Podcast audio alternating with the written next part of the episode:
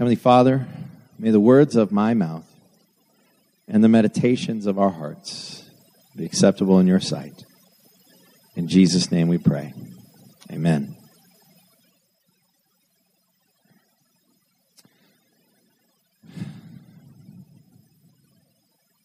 They were sitting around a campfire. And it wasn't quite dark enough yet for the ghost stories to start. So they spent the time remembering, sharing memories, sharing shared memories of this group. And they thought back to the good old days, back when they were kids and they could go outside and run around and play. Uh, they remember all the fun kids, all the nicknames they had, all the fun games they would play. They'd go outside, and, and their lives paralleled the lives of professional sports. So if it was football season, they were out playing football. If it was basketball, they were out playing basketball. If it was if it was baseball, they were out playing baseball. And they loved to go out and play in the neighborhood and if the sports got old or they didn't have enough kids, they would get together and they'd play hide and go seek.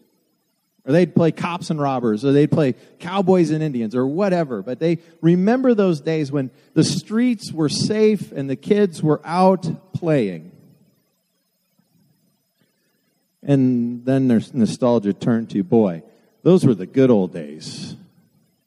Nowadays, you can't let your kids outside. Nowadays, kids don't want to go outside. Kids want to sit and play Xbox. The kids want to they want to be on their iPads, their iPhones, their their e whatevers, Facebook. Uh, they started to bemoan the culture, the changes. They started reflecting on the leadership that they had used to have in the past. The leaders that, you know, were the, the good, powerful, strong, excellent leaders that got us through difficult times as a nation, as a world. And they started to reflect on these people who were just regal statesmen and women. They started to reflect on how grand things used to be, how wonderful and powerful and proud they were. They started to reflect on on the on what it was like to watch the who's who of the famous people. How grand they used to dress and how beautiful they were. And it, it wasn't about, you know, showing a lot of skin back then. It was it was about it was about grace and beauty. And my how things have changed. And they we're sitting around the campfire and they're remembering all these things. But the interesting thing is that when we sit around campfires remembering, when we practice what's called nostalgia, we fairly, we, we regularly forget the bad old times. We don't remember the bad things that have happened to us. We don't remember the bad that has occurred. And this group was guilty of that too and they were sitting around. They were remembering the good old times. They were comparing them to today, but they forgot. They forgot what had gotten in, into the world, into their lives that got them to where they were today. Lamentations is where we've been studying the last few weeks, and this before and after technique, this before and after thing that we do when we sit around and we tell stories of remember the time, remember how great, remember how nice, oh, it used to be so fantastic. When we sit around and say these things, sometimes the reason we're doing that is because things aren't as good today as they used to be. And the poet in Lamentations chapter 4, he uses this technique. He uses this technique of saying, This is how it used to be but this is how it is, or at least it was during the 18 to month to two year siege of Jerusalem. Now, to catch you up, if you haven't uh, been following along, in Lamentations, it tells us the response. It is a response that God helped the people craft to the catastrophe of the fall, of the burning, of the destruction of Jerusalem. Jerusalem was completely and utterly destroyed in 587 BC by the Babylonians. They came and they conquered and they killed and maimed and raped and destroyed and pillaged Jerusalem. And then they drug the people into exile 650 miles away by car. Of course, they didn't have cars.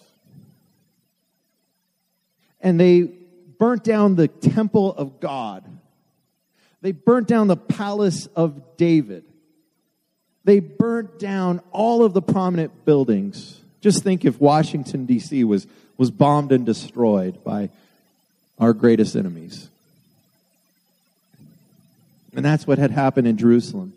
In fact, in this passage, in this chapter, we're going to see that people, the people around Judah, their neighbors, were shocked that Jerusalem would fall. It was the city of God. And when we read this passage, again, the poet is going back to his, his uh, style. If you remember chapter 1 and 2, he's been using the Hebrew alphabet to begin each phrase. So he starts out with Aleph, and then Bet, and then Gimel, and Dalet. And he uses the Hebrew alphabet, and he's going through the entire alphabet to structure his poem. And there's 22 letters in the Hebrew alphabet, so there's 22 verses in chapter 1 in chapter 2. In chapter 3, he doubles it. So he uses A for three sentences together, B for three sentences together, C for three sentences together. So then you get 66 verses. Who says I can't do math? All the accountants. Put your hands down. And then, chapter 4, he goes back to the way he did chapter 1 and 2. He only has 22 verses in this passage, and he structured it again A, B, C, D, running through, remembering how it used to be. It starts again with the Hebrew cry, the dirge, the funeral dirge, Echa, how awful. How terrible. He starts out by saying, How terrible. The gold has lost its luster. The fine gold became dull. The sacred gems are scattered at every street corner. How the precious children of Zion, once worth their weight in gold, are now considered as pots of clay, the work of a potter's hands. Even jackals offer their breasts to nurse their young, but my, my people have become heartless like ostriches in the desert. Because of thirst, the infant's tongue sticks to the roof of its mouth. The children beg for bread, but no one gives it to them. Those who once ate delicacies are destitute in the streets. Those nurtured in purple now lie on ash heaps. The punishment of my people is greater than that of Sodom, which was overthrown in a moment without a hand turned to help her. Their princes were brighter than snow and whiter than milk, their bodies more ruddy than rubies, their appearance like lapis lazuli. But now they are blacker than soot. They are not recognized in the streets. Their skin has shriveled on their bones. It has become as dry as a stick. Those killed by the sword are better off than those who die of famine. Racked with hunger, they waste away for lack of food from the field. The next one's ugly. The next one, you'll like, that's in the Bible? The next one is horrific. It's terrible, but it was a curse that God placed upon the people in Deuteronomy 28 when he said, Are you going to do and follow the rules that I've put out before you? Are you going to covenant with me? And he, it wasn't that God is a killjoy and he just has a bunch of rules and he wants people to follow them. It's not that he's bored in heaven and he's thinking, huh, how can I mess with people? I got nothing better to do with my time. The reason he gave the covenant is because he wanted to bless Israel. Now, if you haven't been with us for the last few weeks, what were some of these blessings? Well, one of the blessings was this He wanted to give the people a year off every seventh year. Haven't heard that in church, have you? God wanted the people to have an entire year off every seven years, at least the farmers. He wanted them to have a, a year off every seventh year. What would they do? I mean, they'd sit around and eat the harvest from the sixth year. That's what they'd sit around and do. He wanted the fields to lay fallow, the seventh year. He wanted to bless them so much that they could take a year off. Not only that, he wanted to bless them so much that they could take one day off every week. If you don't remember, this is one of the Ten Commandments.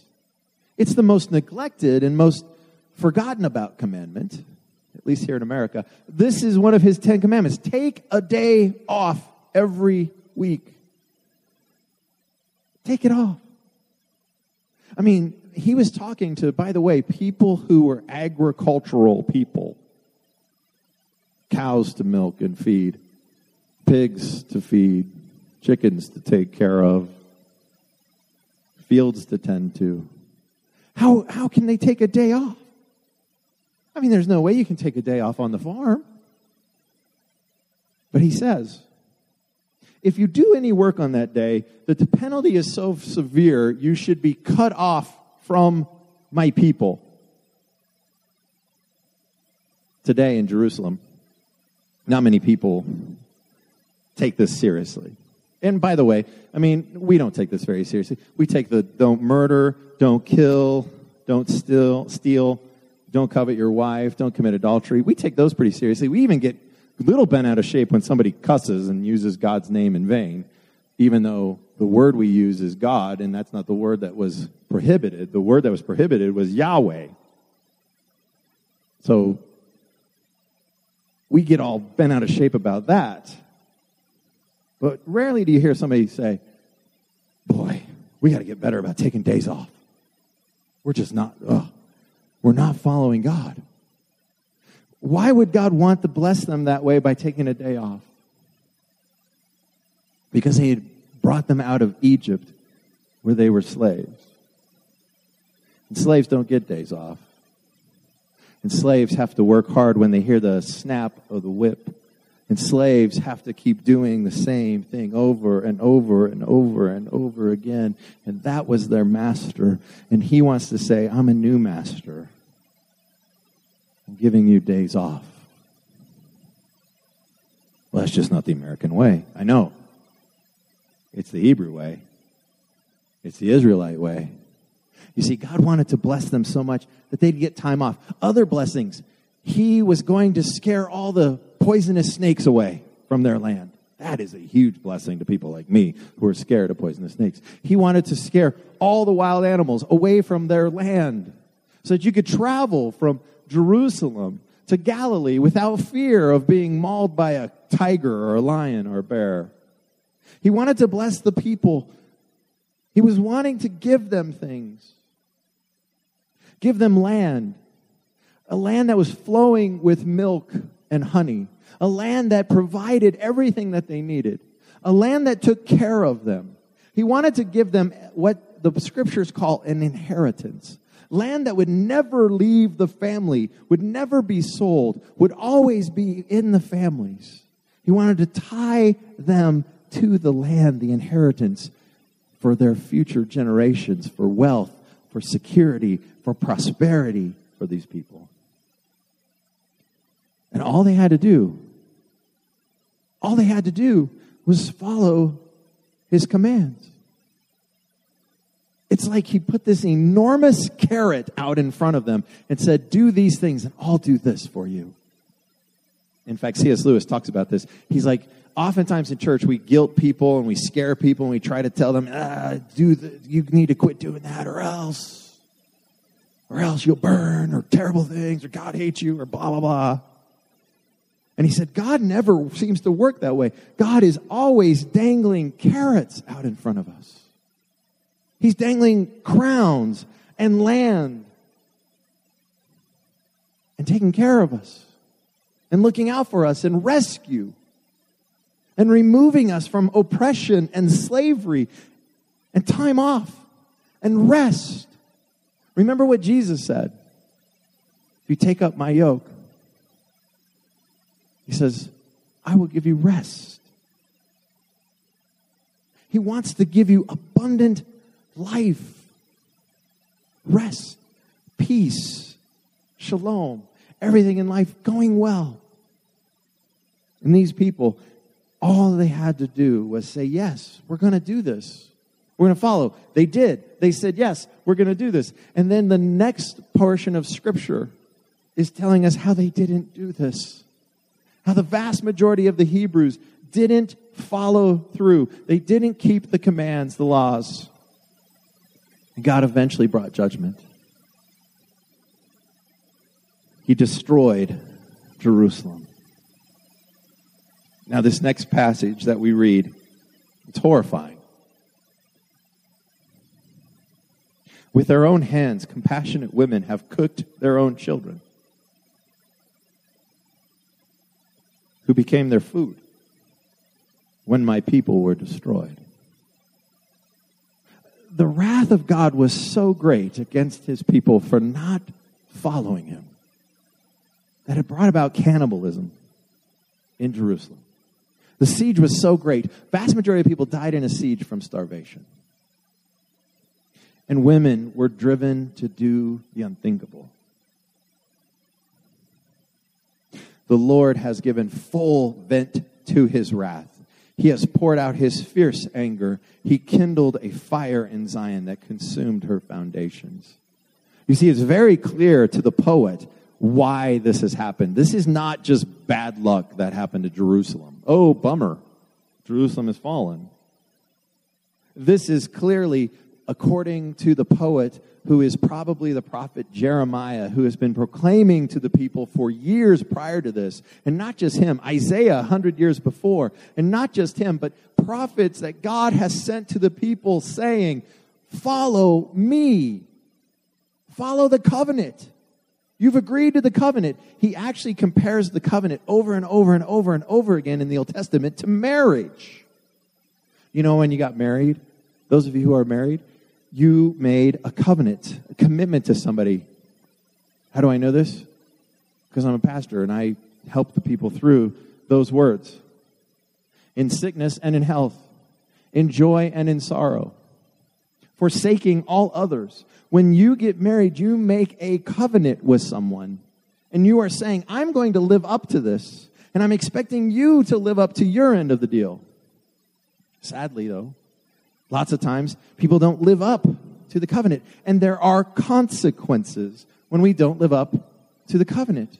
When we don't live up to the commitment we've made with another person. And guess what? When you don't live up to the commitment you've made to Yahweh, to God, there's consequences. And he says that over and over again Return to me, you faithless people, and I will bless you. If they would return, he would fulfill his covenant to them. But they refuse. For hundreds of years, he sent prophets to warn them.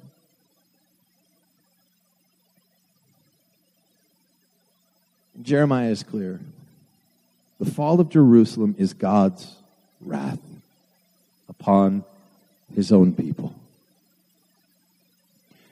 Well, thank God we're Christians and we're on the other side of the cross. And that's true. If you have followed Jesus Christ, then you are not subject to God's wrath. If you follow Jesus Christ, you have been forgiven of sin. If you follow Christ, you have access to God the Father. You can go into his presence in Hebrews, it says you can boldly approach God and make known your, your concerns, make known what's on your heart. But this only comes, this access to God, this right relationship with God, only comes through faith in Christ. It doesn't come by being good. It doesn't come by being at the right place at the right time. It doesn't come by trying things. If it did, then how good would good enough be? How good would you need to be? Do you have to be Billy Graham good? Mother Teresa good? Steve Wynkoop good? I think we can all reach that one. But Mother Teresa good. Boy, that's a tough one. How good is good enough? If that's the way we get to God, if that's the way we get His attention, if that's the way we get into His presence, if that's the way we get His blessing in our life, is to be good, to do the right things, to think the right things, to say the right things, to be the right things, we would all fail miserably. I offered the last few weeks to follow you around with a GoPro, and nobody has come up after church and said, Yeah, I'll, I'll take you up on that. For some reason, we all are nervous about somebody knowing every single thing about us. For some reason. Something in us says, hide. Something in us says, shame. Something in us says, fraud. Something in us says, fake. Something in us says, phony. That's why we don't want this GoPro challenge. That's why we don't want to be followed around by somebody with a video camera because we know there would come a moment like that police officer whose body cam caught him, his own body cam caught him stealing money at a crime scene. Because we would forget eventually that we're being followed by the GoPro. We would forget eventually it would catch us, it would nab us. We would say something or do something. And we would be like, oh, can you edit that out? Can you get that out? Can you remove that? There's something in us that says we are not right. Even though there's books written, I'm okay, you're okay.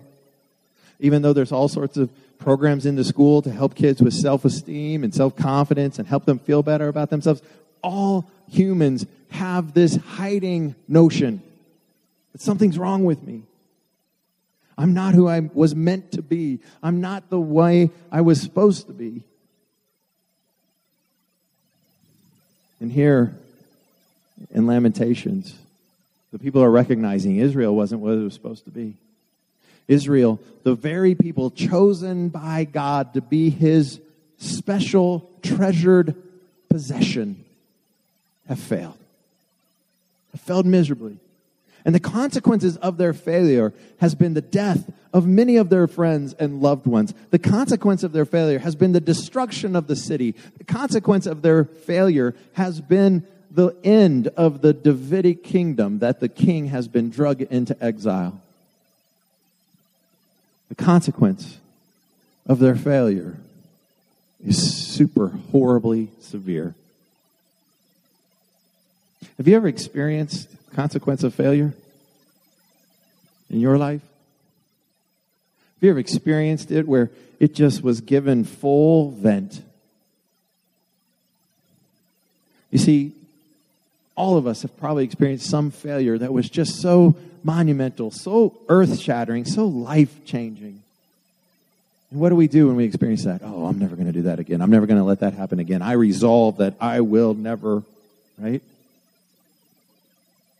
And we work hard and we challenge ourselves and we set goals and we try to change. But it only looks, works for a while. You see,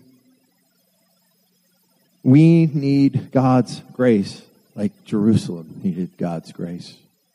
And what we learn from this passage of Scripture, and I'm not going to read the whole thing, but what we learn from the poet is that he's saying God was faithful to follow through on his, on his threats. and if he was faithful enough to follow through on his threats, then he's faithful enough to follow through on his promises.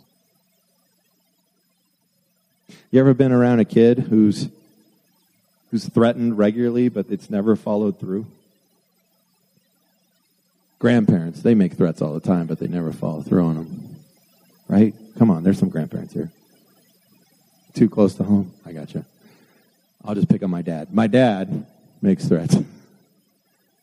I make threats and I don't follow through on them. That's called bad parenting.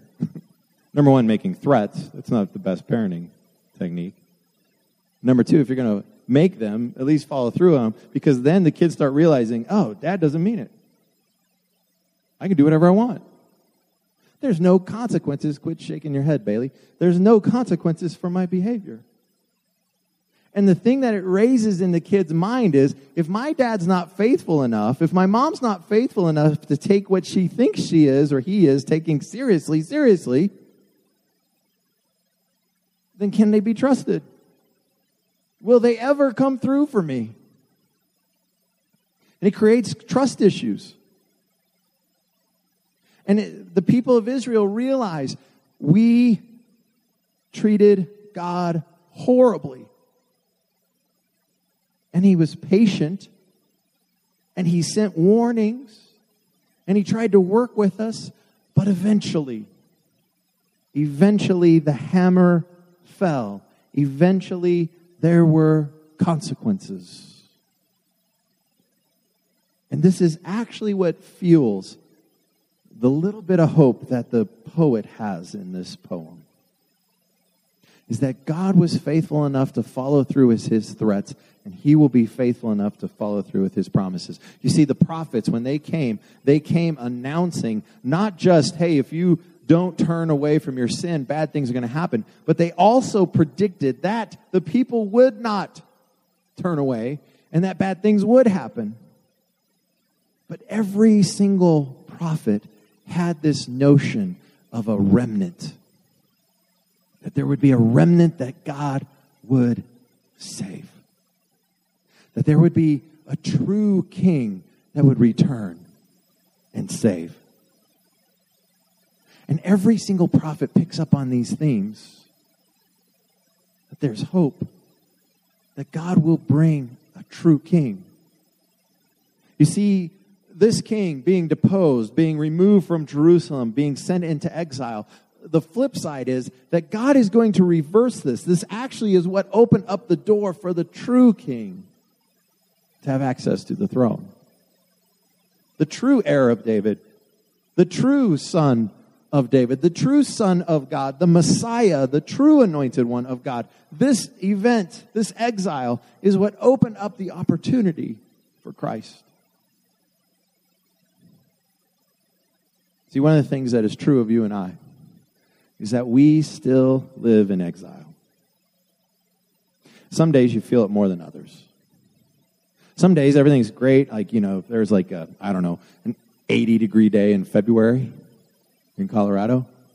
That's a great day. No wind, beautiful. You think, man, I'm going to get out and ride my bike. I'm going to go play some golf. I'm going to go do some fun stuff. I'm going to. And then there's other days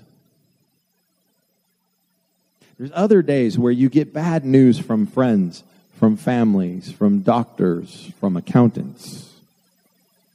There's days you you find out bad stuff. It's horrible things that occur. And it's those days that you start to realize I am in exile. Things with this world aren't what they're supposed to be.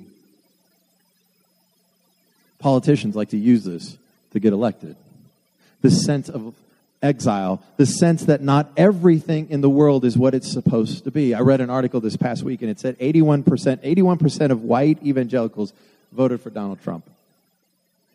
And 81%, the reason given by people like Franklin Graham and uh, uh, Falwell, I can't remember his first name, um, the reason given by those men has been mainly because of the Supreme Court nominee of nomination of Supreme Court justices and abortion.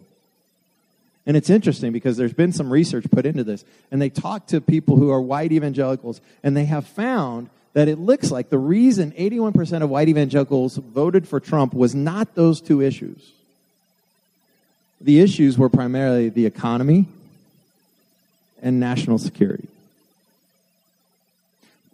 Wanting to be safe and wanting to be taken care of were the two main issues that researchers are uncovering that people voted for Trump.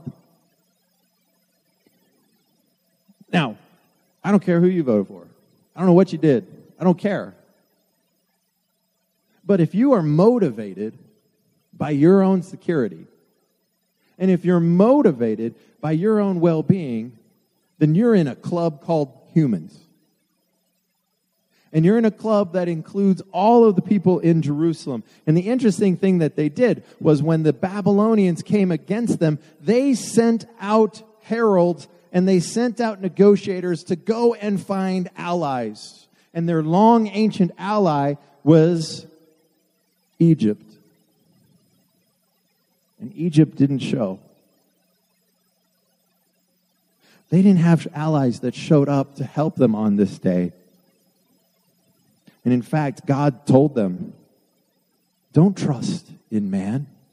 Don't trust in chariots. Don't trust in horses. Don't trust in other nations. Don't trust in nations that are less holy and less righteous than you. Trust in Yahweh.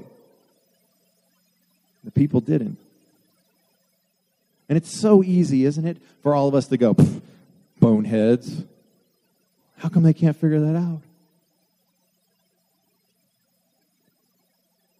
Do we really trust the Lord? I mean, do we really trust God when the odds are against us, when the, the gates are surrounded? We are like them. We look for alliances. We look for things out of our own wisdom, out of our own strength. We look for other gods. We look for pain relief. We look for quick fixes. We look for someone or something that will make us feel better, make things right. We look for things besides dealing with the issue. And the issue at the core of all of us is this we need Christ. We need Christ. We need a Savior. We need somebody who will fix us in our brokenness. We need somebody who will come in and, and, and, and, and will transform us from the inside out.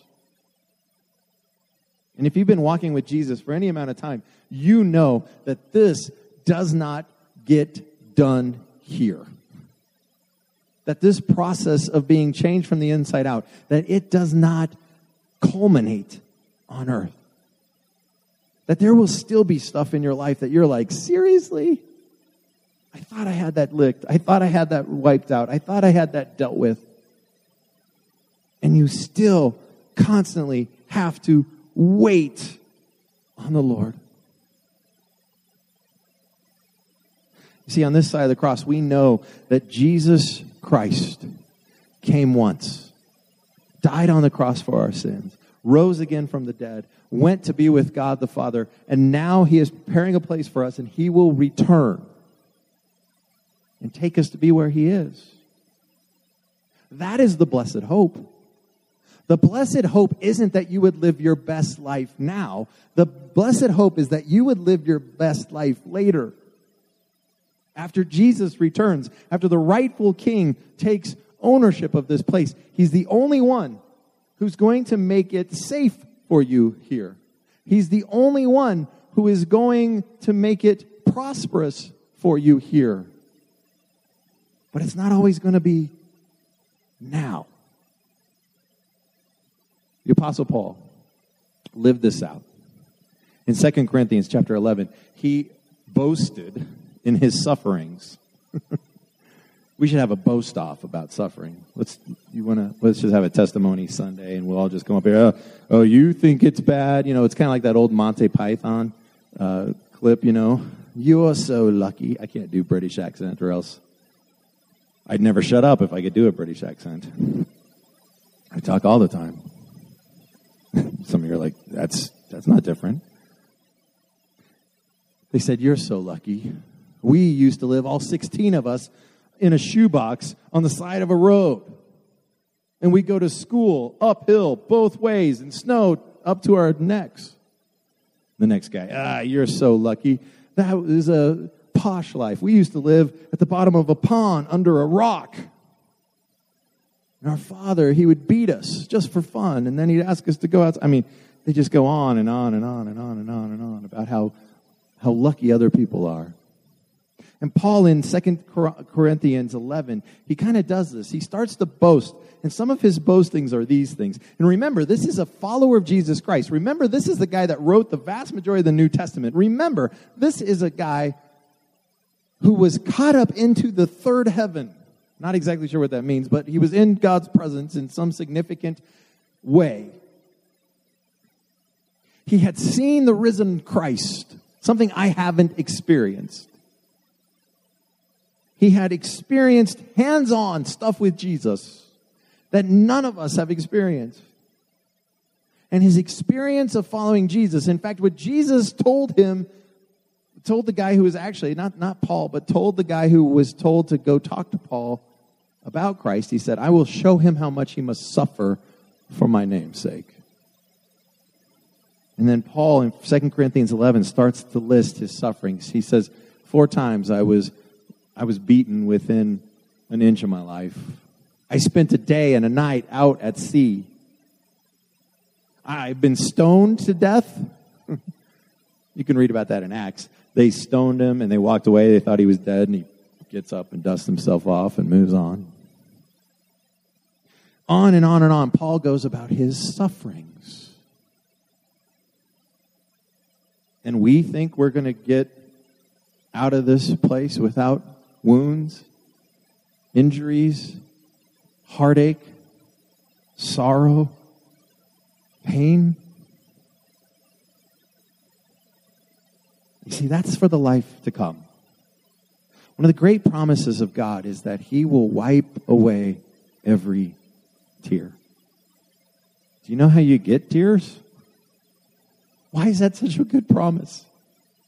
Because we know that this life is full of pain and suffering and sorrow and tears. And we look forward to a day when the King will wipe those away. We look forward to a day that it is better there than it is here. We look forward to a day when everything is put to rights. And that is the hope that Lamentations has. And by the way, the writer of Lamentations did not see that day in this world. He died long before Israel returned to Jerusalem. He never saw Christ, not in this life. But there came a day where the poet died, perhaps in Israel, maybe in Babylon, maybe of old age, maybe of violence. But the poet of Lamentations died. And when he walked in to the presence of Christ, when he walked into the presence of Yahweh, he knew it had been all worth it.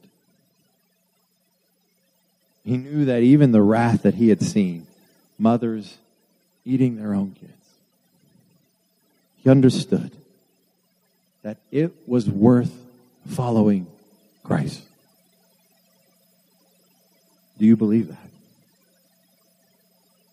Do you believe it? Would, would you stake your life on this? Let us pray. Heavenly Father, I pray that you would help each of us. Help each of us to know what it means to wait upon you, to trust you, to know that there are times where you discipline your kids, to know that we shouldn't be blind to the sin in our lives and take it seriously. And I pray that you would help each of us to resolve to follow you. Holy Spirit, that you would make it so. Because we don't have the will or the strength to do it. We need you to help us. And all of us have sorrows and pain and suffering and turmoil in our lives. And we look forward to a day where you will put the world to right. And you will wipe those tears from our eyes. And we trust with all of the saints that have gone before us, with the entire church that has always put their hope in Christ, we trust that following Christ is best. And He knows what's right.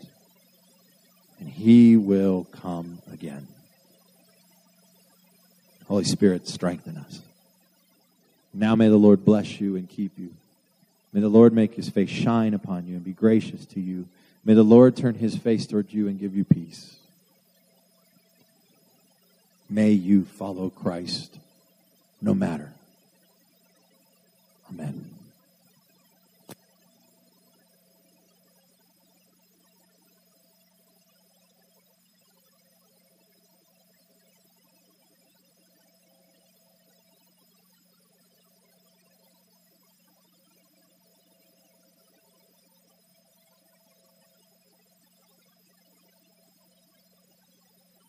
could